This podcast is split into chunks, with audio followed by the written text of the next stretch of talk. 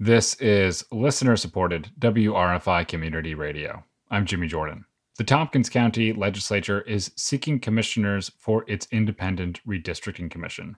These are volunteer positions. Commissioners will redraw the 14 Tompkins County legislature districts in accordance with 2020 census data. The districts will determine the geography and constituents that will be represented by the county's legislators. Commissioners should be people without conflicts of interest, such as those holding an elected office or acting as political organizers. Applications are being accepted until September 15th and are available on the Tompkins County website. That's tompkinscountyny.gov. The Finger Lakes Land Trust has acquired a 200 acre property along Cayuga Lake. The parcel features 4,000 feet of shoreline along a forested cliff.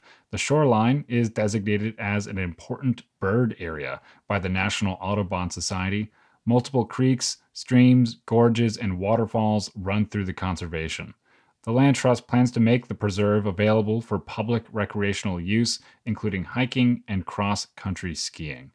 The Delta variant is the dominant variant of COVID 19 in Tompkins County. The Tompkins County Health Department confirmed its prevalence on Tuesday. The health department sequenced 87 virus samples from county residents infected in June and July. 80 of those people were infected with the Delta variant. According to the CDC, the Delta variant is twice as contagious as the original COVID 19 strain and is able to break through the protection of vaccines. The health department reported last week that since January 2021, only 0.2% of Tompkins County's vaccinated population have tested positive for COVID 19. Out of an abundance of caution, the health department has issued masking guidance to those indoors and around others. It is not understood what the transmission rates are among vaccinated people who are infected with COVID 19 but are asymptomatic.